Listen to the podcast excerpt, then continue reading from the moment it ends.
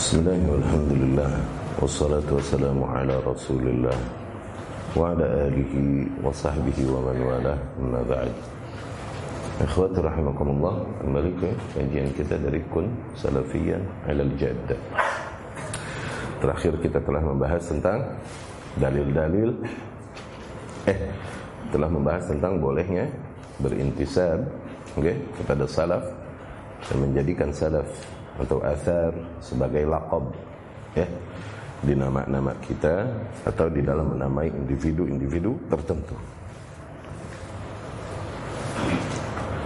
Masuk ke bab selanjutnya yang keempat.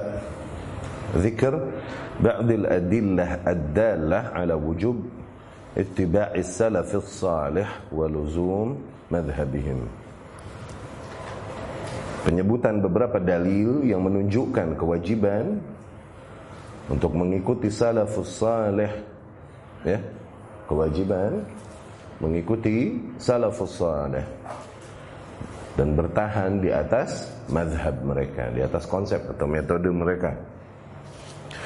Qala Allah Ta'ala Allah Subhanahu wa taala berfirman wattabi' sabila man anaba ilai dan ikutilah jalan orang-orang yang anaba ilai yang kembali kepadaku ya al-inabah inabah kemarin kita jelaskan apa? Inabah ni artinya apa? Mengandung makna mana apa? Kembali tapi mengandung makna diiringi dengan penyesalan dan taubat. Eh, kembali kepada Allah diiringi dengan penyesalan dan taubat. Ya inabah kepada Allah Subhanahu wa taala. Inabah secara bahasa kembali. Jadi jadi ada inabah secara umum inabah secara khusus. Inabah rububiyah dan inabah uluhiyah. Inabah rububiyah semua manusia semua makhluk pasti kembalinya kepada Allah kepada Allah. Udah itu memang nggak ada pilihan.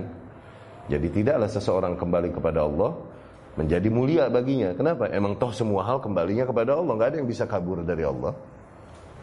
Oke? Okay? ada inabah uluhiyah. Ya mereka memang kembali kepada Allah. Tapi memang diiringi dengan cinta dengan penyesalan dan kemudian dengan taubat yang mendalam nah ini inabah ulu Iya, ini yang menjadikan seseorang lebih mulia dibandingkan individu yang lain. Tuh, ada inabah rububiyah, ada uluhiyah. Wattabi' sabila man anaba ilai dan ikutilah jalan mereka yang kembali kepadaku, yang berinabah kepadaku. Inabah apa ini? Uluhiyah. Faqad amarana Allah bittiba' sabili ashabi Rasulullah sallallahu alaihi wasallam wa iqtifa' atharihim wa suluk manhajihim. Maka Allah telah memerintahkan kita untuk mengikuti jalannya para sahabat Rasul sallallahu alaihi wasallam. Mengikuti jejak-jejak mereka, menempuh dan mengikuti metode mereka. Al-Imam Ibnu Al-Qayyim rahimahullah setelah menyebutkan ayat tersebut, dia berkata, "Wa kullun minas sahabati munibun ila Allah Ta'ala." Dan semua sahabat Rasul sallallahu alaihi wasallam, semua mereka itu berinabah kepada Allah Subhanahu wa taala. Yani mereka semua bertaubat dari kekeliruan mereka, menyesalinya dan kemudian kembali kepada Allah Subhanahu menyesali dari kekeliruan, kesyirikan, kejahiliahan yang ada pada mereka, mereka meninggalkan itu semua dan kemudian mereka menjadikan Allah Subhanahu wa taala satu-satunya sesembahan dan mengikuti utusan yang ada pada mereka. Tuh. Maka sekonkret-konkretnya makna inabah, oke? Okay, itu dicontohkan oleh para sahabat Rasul sallallahu alaihi wasallam akhirnya. Maka ketika Allah berfirman, ikutilah jalan orang-orang yang berinabah kepadaku, maka maknanya ikutilah jalan para sahabat itu, gitu. Katanya, ya. Kullun minas sahabah munib ila Allah. Semua sahabat ni berinabah kepada Allah. Munib ni subjek dari anaba yunibu, ya. Inabah masdarnya. Zain? Munib subjeknya. Orang yang berinabah munib, ya. Ila Allah Ta'ala fayajibut tiba'i sabilih. Fayajibut tiba'u sabilih. Maka wajiblah kita mengikuti jalan ya para sahabat. Wa aqwalih wa i'tiqadatih pada perkataan-perkataan mereka, akidah-akidah mereka, min akbar sabili, ya, yang termasuk konsep dan metode mereka. Wa hadzarana Allah azza wa jalla dan Allah telah memperingatkan kita min mukhalafah sabilihim memperingatkan kita dari menentang jalan para sahabat tersebut wa tawa'ad dan Allah telah ancam mereka mukhalifahum bi jahannam Allah telah mengancam mereka yang mengingkari menentang jalannya para sahabat metode para sahabat mengambil jalan lain Selain jalan para sahabat, Allah telah mengancam orang-orang demikian dengan jahanam, dengan neraka. Faqala ta'ala, Allah pun berfirman, "Wa may yushaqiqir rasul", barang siapa yang menentang Rasul, min ba'di ma tabayyana lahul huda, setelah datang kepadanya petunjuk, eh, setelah dikatakan, setelah disampaikan kepadanya ilmu akan kekeliruan yang dilakukannya, tidak sesuai dengan amalan Rasul sallallahu alaihi wasallam. Wa yattabi' ghaira sabilil mu'minin kemudian dia mengikuti jalan lain selain jalannya orang-orang yang beriman. Ini orang-orang yang beriman kepada Rasul sallallahu alaihi wasallam. Para sahabat. Siapa lagi selain para sahabat? Ketika ayat ini turun yang dimaksud orang-orang beriman siapa? Para sahabat nggak ada pilihan lain nggak ada option lain Barang siapa yang menentang Rasul setelah datang kepadanya petunjuk kemudian mengikuti jalan lain selain jalannya para sahabat nuwallihi tawalla maka kami akan palingkan mereka ke arah mereka berpaling. Sering kita ulang-ulang maknanya adalah kami hiasi kesesatan mereka kekeliruan mereka sehingga mereka semakin yakin di atas kesesatannya. Kami palingkan mereka ke arah mereka berpaling. Kami ulur mereka di dalam kesesatannya semakin pede dan yakin mereka di atas kesesatannya itu hukuman Allah di dunia oke okay? Wa nuslihi jahannam dan hukumannya di akhirat kelak kami akan lemparkan mereka ke api neraka. Wa sa'at masira. Sungguh seburuk-buruknya tempat kembali. Wa akhbarana Allah Azza wa Jalla dan Allah pun subhanahu wa ta'ala mengkhabarkan kita an ridha tentang ridhanya. Ridha artinya Ar-ridha al-mahabbah, cinta ya tentang keridhaannya amman ittaba'ahum bi ihsan. Tentang keridhaan Allah Subhanahu wa taala pada mereka yang mengikuti jalannya para sahabat dengan baik. Ya Allah telah menegaskan bahwa Allah meridhoi mereka yang mengikuti jalan para sahabat dengan baik. Mengikuti metode berislam para sahabat dengan baik berakidah sebagaimana mereka berakidah, beribadah sebagaimana mereka beribadah, menyikapi ayat-ayat dan hadis-hadis dari Rasulullah SAW sebagaimana mereka menyikapinya, memahami dan menerapkannya demikian. Nggak mau bikin-bikin yang baru. Ya?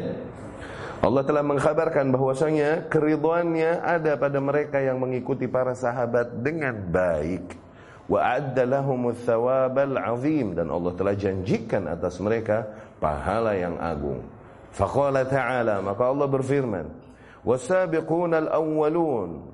Para pendahulu golongan as-sabiqun al-awwalun. Para pendahulu yang masuk Islam. Minal muhajirin wal ansar dari golongan kaum muhajirin dan ansar. Siapa itu? Sahabat walladzina tabauhum bi ihsan dan orang-orang yang mengikuti mereka yakni mengikuti para sahabat dengan baik. Tuh mengikuti para sahabat dengan baik mengikuti cara mereka beragama, cara mereka beribadah, cara mereka berakidah, mengikuti dengan baik. Radhiyallahu anhum, itulah orang-orang yang Allah ridha kepada mereka, wa anhu dan hakikatnya mereka pun benaran ridha kepada Allah Subhanahu wa taala. Maknanya apa? Orang yang berpaling dari jalannya sahabat, maka la yardallahu anhum. Allah tak meridai mereka wala radu anhu dan hakikatnya mereka pun belum sepenuhnya meridai Allah Subhanahu wa taala. Sebaliknya, wa a'adda lahum jannatin tajri tahtaha al-anhar dan sungguh Allah telah siapkan bagi mereka yang mengikuti para sahabat dengan baik surga yang mengalir di bawahnya sungai. Maka maknanya Allah telah siapkan bagi mereka yang mengkhilafi menentang jalan para salafus saleh neraka. Hah? Balik-balikan maksud. Okay? Khalidina fiha abada Dhalikal fawzul azim. Kama annahu tawa'ad man ittaba'a ghaira sabilihim bi'adzab jahannam. Maka telah jelas di sini sebagaimana Allah telah ancam mereka yang mengikuti jalan lain selain jalan salafus saleh dengan azab jahannam. Allah telah ancam mereka dengan azab jahannam. Faqad wa'ada. Maka Allah pun telah janjikan muttabi'a sabilihim orang-orang yang mengikuti jalan para sahabat bil jannah dengan syurga waridwan dan keridhaannya ya? Wa amara an-nabiy sallallahu alaihi wasallam ummatahu bi an yattabi'u sunnatah wa sunnatal khulafa'i min ba'di. Dan demikian pula Nabi sallallahu alaihi wasallam telah memerintahkan umatnya untuk mengikuti sunnahnya dan sunnah para khulafa sepeninggalnya. Khulafa ini jamaah dari kata khalifah. Secara bahasa artinya badil, pengganti. Pengganti, ya. Oh, khalifah artinya apa? Khalifah artinya presiden, Ustaz. Loh, ngaco lu. Ini kan? Bukan, khalifah artinya pengganti.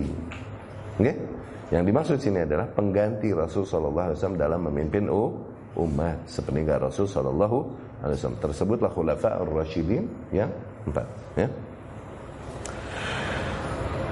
Demikian pula Nabi Shallallahu Alaihi Wasallam memerintahkan umatnya untuk mengikuti sunnahnya dan sunnah para khalifah-khalifah sepeninggalnya. Faqala Sallallahu Alaihi Wasallam maka Rasul pun berkata, Fa inna sesungguhnya nanti kalian di antara kalian yang hidup yakni hidup sepeninggalku fasayara ikhtilafan katsira sungguh kalian akan menemui banyaknya ikhtilaf ya. Fa'alaikum bisunnati wa sunnah al-khulafa ar-rasyidin al-mahdiyyin min ba'di. Maka pada saat demikian kalian wajib berpegang teguh kepada sunnahku dan sunnah para khulafa ar-rasyidin sepeninggalku ya. Al-mahdiyyin al-mahdiyyin yakni yang senantiasa diberikan petunjuk yang senantiasa mendapatkan hidayah itu mahdiyin. Okay? min ba'di sepeninggalku. Tamassaku biha. Pegang teguhlah sunnah tersebut. Addu 'alaiha bin nawajid. Gigit dengan gigi geraham. Ini gambaran untuk berpegang kuat kuat. Wa iyyakum wa muhdatsatil umur. Dan jauhilah oleh kalian perkara-perkara yang baru. Fa inna kulla muhdatsatin bid'ah. Sesungguhnya setiap perkara yang baru itu bid'ah. Wa kullu bid'atin dhalalah dan setiap kebid'ahan berada di neraka. Eh, apa sesat dan setiap kesesatan berada di neraka. Riwayat Imam Ahmad dan Abu Dawud. Syuf di hadis ini ajib, hakikat. Di sini Rasulullah SAW menggambarkan banyak hal. Oke, okay? di hadis satu hadis ini. Rasulullah SAW menceritakan akan masalah yang akan terjadi. Oke, okay? Rasul juga menyebutkan sebab terjadinya masalah tersebut. Dan kemudian Rasul langsung memberikan solusi untuk mengatasi permasalahan tersebut. Bagi mereka yang hidup di zaman itu terjadi masalah itu Rasul kasih tahu solusinya. Lihatlah di hadis ini. Oke? Okay? jauhi oleh kalian eh, apa permasalahan yang terjadi akan apa? Kalian akan melihat banyaknya ikhtilaf yakni metode orang konsep orang di dalam beragama kalaupun sama-sama Islam tapi konsep beragamanya beda-beda Beda-beda tuh, ikhtilaf. Ini masalah yang akan terjadi. Kalian nggak bisa ngeles dan ini sunnatullah. Walau syaa rabbuka la nas ummah wahidah. Walakin ikhtalafu. Kalau saja Tuhanmu mau, bisa saja Allah jadikan umat nih umat yang satu, satu agama, satu konsep, nggak ada ikhtilaf. Bisa gak? Bisa. Tapi yang Allah kehendaki di qadarullah kauniyahnya, oke, okay, tidak demikian. Ya, qadarullah syar'iyah, Allah menghendaki agar manusia semua berpegang teguh kepada tali al tali Allah. Tapi qadarullah kauniyah berkehendak lain. Awas. Walakin ikhtalafu. Allah kehendaki mereka untuk terjadi ikhti ikhtilaf supaya kelihatan mana yang mengikuti hawa nafsu. Mana yang cari aman, mana yang cari keuntungan, mana yang bersabar di atas kebenaran yang telah dia ketahui dan dia berpegang teguh kepadanya. Supaya kelihatan, supaya mulia yang satu dibanding yang lain. Mesti dijadikan game ini oleh Allah Subhanahu wa ta'ala sandiwara ini drama ini. Ini drama kehidupan ini. Kalian nanti akan melihat masalah itu. Masalah yang pasti akan terjadi Rasul SAW sebutkan masalahnya.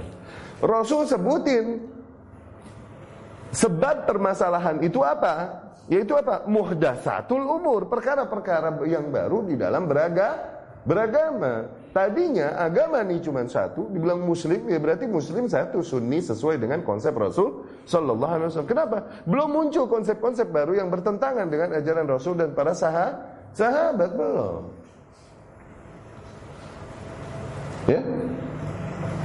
Namun mulai terjadinya ikhtilaf dan perpecahan ketika mulai semakin jauh zaman dari Rasul sallallahu alaihi wasallam, semakin manusia jahil dari Islam, semakin terbuka peluang syaitan menyimpangkan manusia, mulailah manusia tuh membuat konsep-konsep formula-formula beragama baru yang berbeda dengan formula yang dibawakan Rasul dan para sahabat. Jadilah 73 formula noh nantinya gitu.